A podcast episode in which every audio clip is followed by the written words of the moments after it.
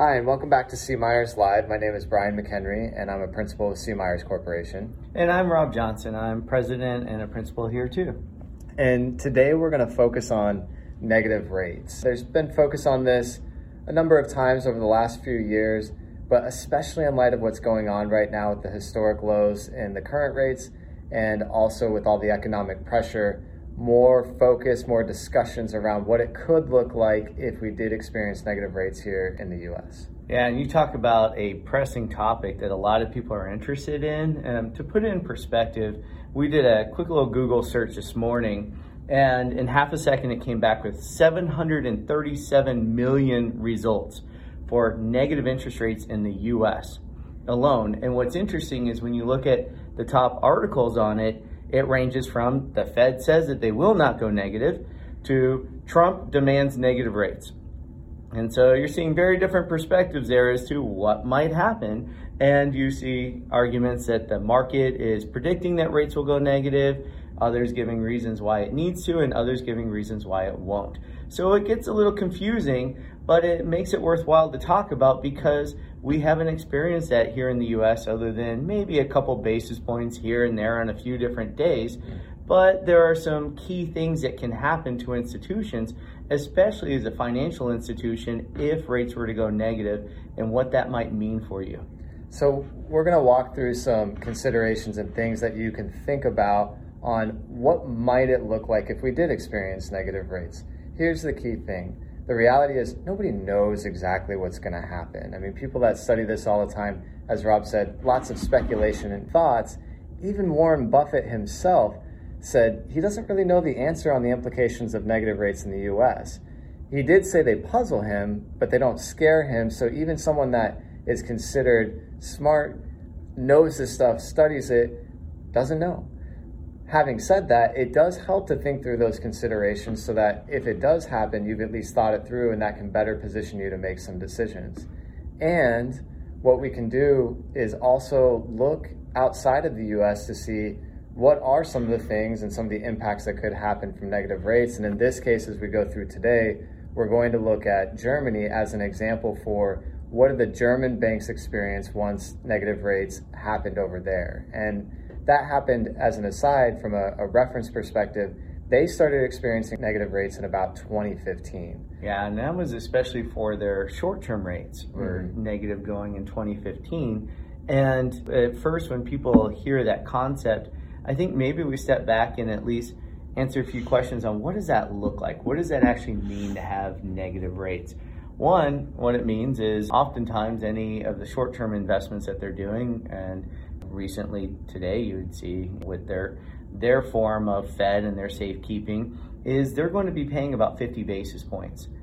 That means to save your money, any money that currently you have in Fed funds that you're earning in the 0 to 25 basis point range, you would actually pay the other institution to safe keep it. What does that do and why do negative rates then come about? Why would a country work to have that happen? Is who wants to earn a negative rate? No one. So, what it looks to do is encourage you to go out and invest in other opportunities, take additional risks that you might decide in other environments not to do, but well, I could either lose money or I could go out and try lending out in this area, try pushing this investment. So, that helps places get more creative, which the goal in doing that is to then spur the economy, make money flow easier to the consumer and to different businesses. So, with that as a foundation, and again referencing uh, Germany and what happened with German banks, Rob, what are some things that places would want to think through starting on the deposit side? Yeah, a lot of times people say, well, does that mean that uh, all of a sudden I get to have negative rates on my deposit accounts? And technically, you, you could, but that's not what you normally see. In fact, in Germany, their cost of funds as of the end of first quarter 2020 was about 12 basis points. So they were still paying some cost of funds, but it was essentially zero. Now, there are situations where different institutions will go ahead and charge negative rates to select members, maybe large balance investors that are looking to safe keep millions of dollars. And for them, they might look at that and say, if I turn around and just pay you zero for holding your millions of dollars safe, I have to turn around and pay 50 basis points if I'm just sitting on it. So that's costing me a lot of money, and you do start to see that pass through. But to the general consumer, you normally aren't seeing that happen. You're seeing that they are paying somewhere in the zero to a few basis points for the deposits. So, one of the things that's interesting to think about here is you know, we talked about why you might have negative rates, but also to think through what is a negative rate. I mean, again, you go back, are you seeing negative rates, as you said, in, in examples and for certain reasons? But what is a negative rate? And in essence, a negative rate, you can think of it as a fee. It's just a proportional fee versus a flat fee, like an account maintenance or an overdraft protection, as an example. And so, as you think about this and the idea of would you want to charge a negative rate, or if you're trying to also find alternative revenue sources, would you want to do a fee? Well, there's some philosophical debates around there for you to figure out on what is your approach to fee income. Also, think of it from the member perspective and what you're trying to communicate. What's the impact of communicating a negative rate versus a fee, and how do you want to approach that? And then, of course, can your systems actually do it? Yeah. You know, can you actually do the negative interest rate in your system? Now, very good question. And so you have the communication side of it because it's confusing, you have the system side of it, and that's where sometimes you just see non interest income come up. And it does really connect with this other challenge that anyone facing this this question really starts to come across is really how do you make money in a negative rate environment? What are the options? And it comes down to typically there's either non interest income so some of those fees and trying to get a little bit more innovative on those fees. Probably not going to be charging rates for the negative rates for safekeeping, but you could. Or what do I do to generate more revenue? So it leads to the question of, well, what's happening on the investment side of things? What investment options do I have? What lending options do I have? And what kind of return would I have? And oftentimes we do hear a question, does that mean all of a sudden my loans are at a negative rate? And no, uh, normally not. What really, when they're talking about a negative environment, means that the government rates are negative. And just like today, you are earning a spread over the government rates when you look at your loan rates. So you would still have that situation, and maybe the spread needs to increase in those environments because of the concerns of what led to the need to have negative rates. If we were to continue on the story with Germany, they have also had negative long term rates.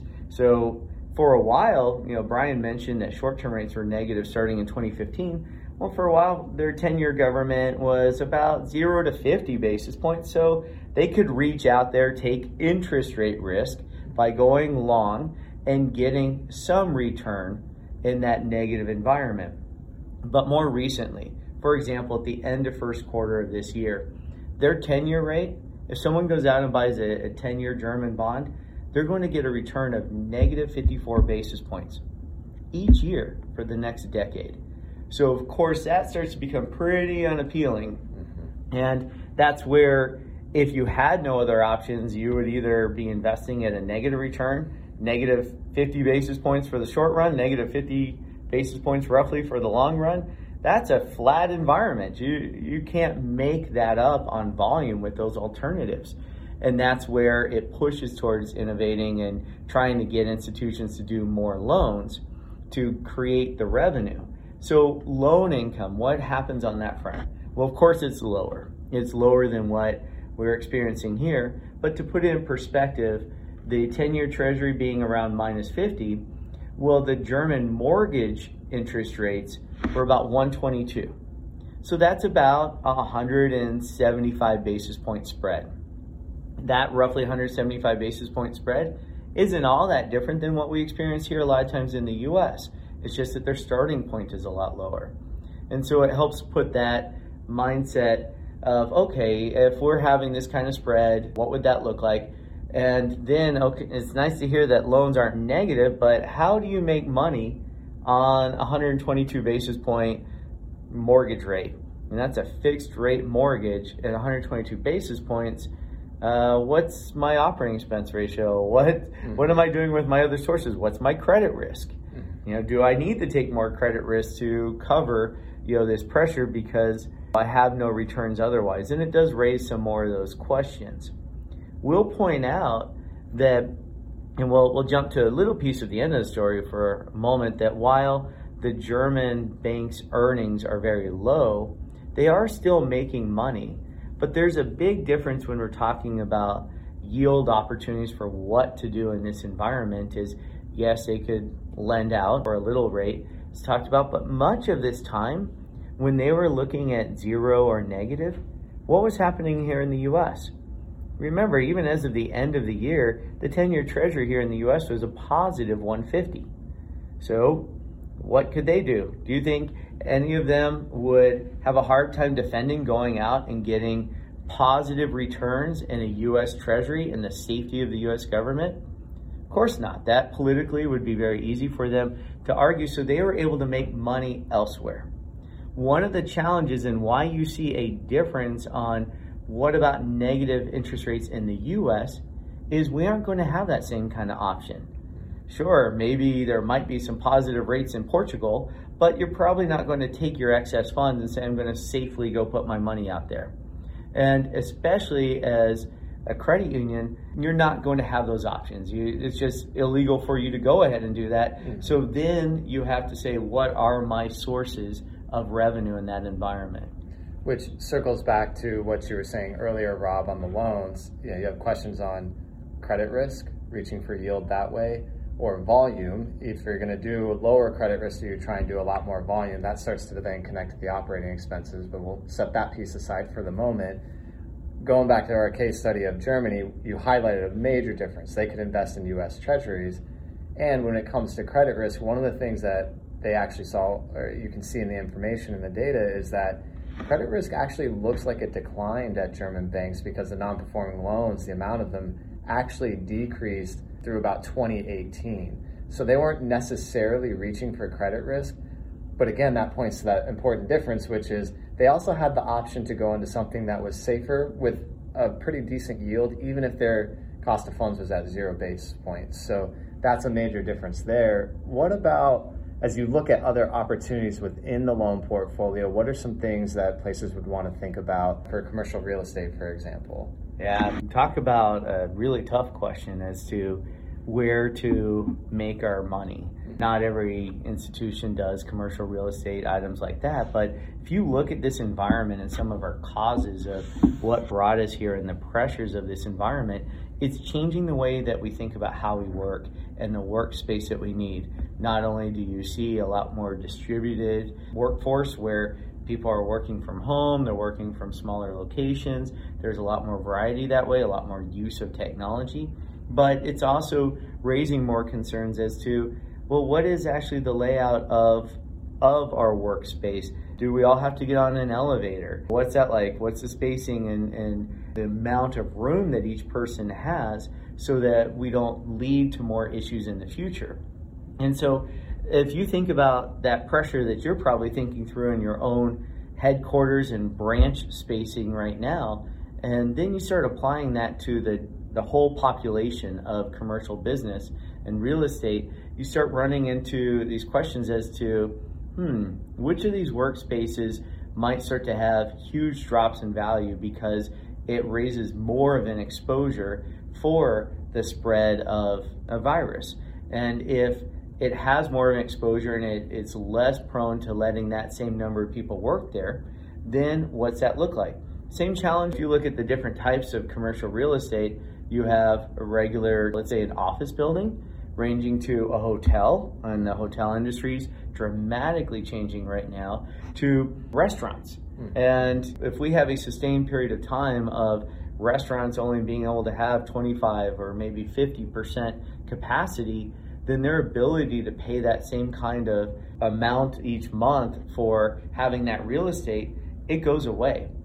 So if something starts changing on that business model, and if you have a glut of places who are going out of business because they can't afford it, then that starts to dramatically impact real estate prices. And that's something that really people are starting to question right now as to what's it look like? It doesn't mean we don't do anything because in the end you're in the business to take and manage risks and opportunities for the benefit of the membership. But it does start to shift some of those questions as to what's a reasonable risk, what are some of the things to consider, and make sure that you're evolving. Not just, of course, we know it's scarier out there, but really thinking through some of these different angles as to which of these are still a reasonable bet while still a challenge versus, ooh, I don't want to touch that right now because of these other items that I don't see faring well in this type of environment, especially in light of the pandemic. Mm-hmm. So we've talked about the operating expenses a couple of times. We've touched on it. Let's talk that through a little bit. What are some things that places would want to think through? Uh, and the reason I'm going to operating expenses is I can imagine as we're talking through deposits, the investment options, the lending, as places are thinking about, they're like, well, I don't, what are my levers? What are the ones that I have left to pull? Well, have fee and other income. We touched on that. So really, I'm down to operating expenses. So what do I do? Yeah, it's extra difficult in a negative rate environment, but the reality is that the whether we go to a negative rate environment or not, some of those lessons are applicable in a zero or near zero environment too, which is where do we spend our money that can help us generate revenue in the future? And so, what we have found in general is the solution is not to just slash all expenses, that uh, we just need to cut across the board, but rather be very deliberate as to where are we spending our money. And there might be certain areas that you need to slash because they're not going to be serving you as well in the future, and they're not as much of a fit for your business model. But I'll go back to some of the things that we've all been talking about over time, and that is that clarity of your business model and your objectives and how you're going to be delivering on your strategy in the future. And it means that the expenses that we can use that are going to either help us generate revenue or maybe diversify some of our sources of revenue or the areas to spend money that can create scale that if we can get more scale on the amount of loans that we can produce for that same number of dollars, then those are the institutions that win in those more competitive environments because they've been able to produce a lot more loans and not have to have liquidity sitting there at a negative rate. And so the ability to deploy that money, then you can get more price competitive. So it's not about the lowest expense ratio wins it's actually the most intentional expense ratio that still probably needs to have some pressure on being lower, be hard in a negative environment to have a high expense ratio and still make money. Yeah, the way I hear that is it connects with another message you were delivering, which is you're in the business of taking and managing risk you still need to spend money. It's just a question of how and where and how can you be intentional on those things that's going to move your business and move your strategy forward. And then, yeah, look for the opportunities where you can scale or be more efficient and not spend money in certain spots. So, I want to circle back. You know, we've touched on a number of things to consider for negative interest rates. And again, just want to highlight no one knows the full implications. We've referenced there's a ton of information out there. Warren Buffett considered uh, I always forget his nickname. The Oracle of Omaha. The Oracle of Omaha doesn't know. He's puzzled by it. And it's valuable to think it through. And these are some of the things that you can be thinking through. And even in negative interest rates, there is opportunity. That's one of the things that we know is that regardless of what's happening, there's opportunity. It just takes being intentional, focused, and methodical to think through how do you navigate and move forward, remain relevant in this particular environment. Agree 100%. Yeah. Thank you for your time today. If you do have questions, please let us know. Please feel free to reach out. As always, we're happy to hop on the phone. Otherwise, enjoy the rest of your day. Thanks. Thank you.